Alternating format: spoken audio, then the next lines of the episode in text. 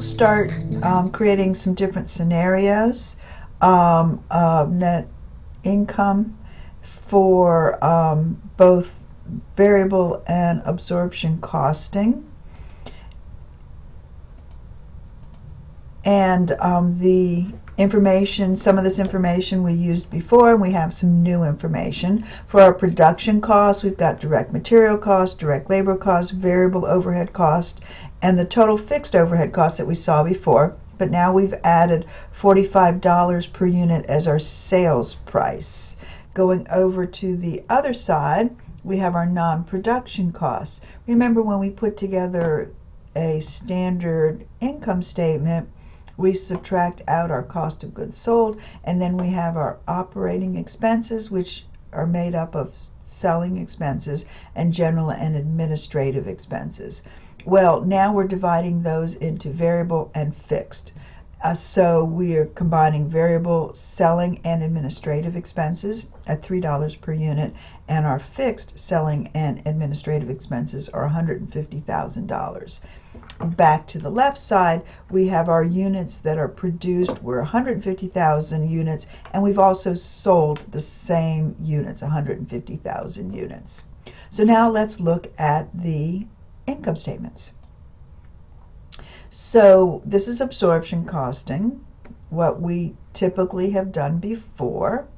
Um, our sales, 150,000 units times the $45 sales price gives us $6,750,000 in sales.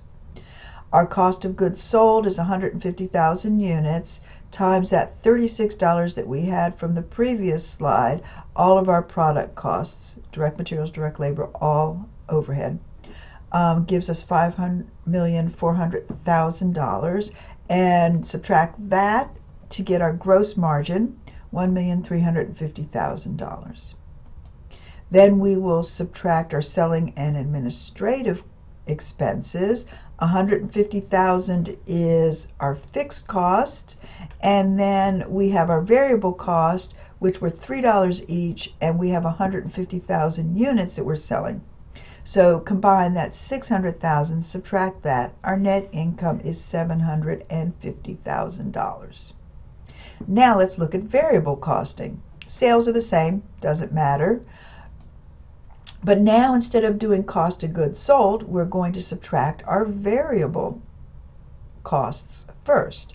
Variable production costs 150,000 units times the $30. Remember, we pulled out the fixed cost um, on that. So that's 4,500,000. Our variable selling it and administrative expenses is $3. So that's 150,000 units times $3 or $450,000 for a total of $4,950,000. And we subtract that from the 6,750,000 sales price to get $1,800,000, which is not called the gross margin, but is now called the contribution margin. Remember back from the um, break-even, um, the CVP analysis, sales minus variable cost gives you your contribution margin. From there, we will subtract our fixed expenses, which fixed overhead of $900,000 from which is from production and fixed selling and administrative of $150,000. Um, subtract the 1,050,000 to get seven hundred fifty thousand dollars net income. So in this scenario, because sales equals the units produced, the bottom line of our income statement is the same. So now we'll have to look and see what happens when production and sales vary.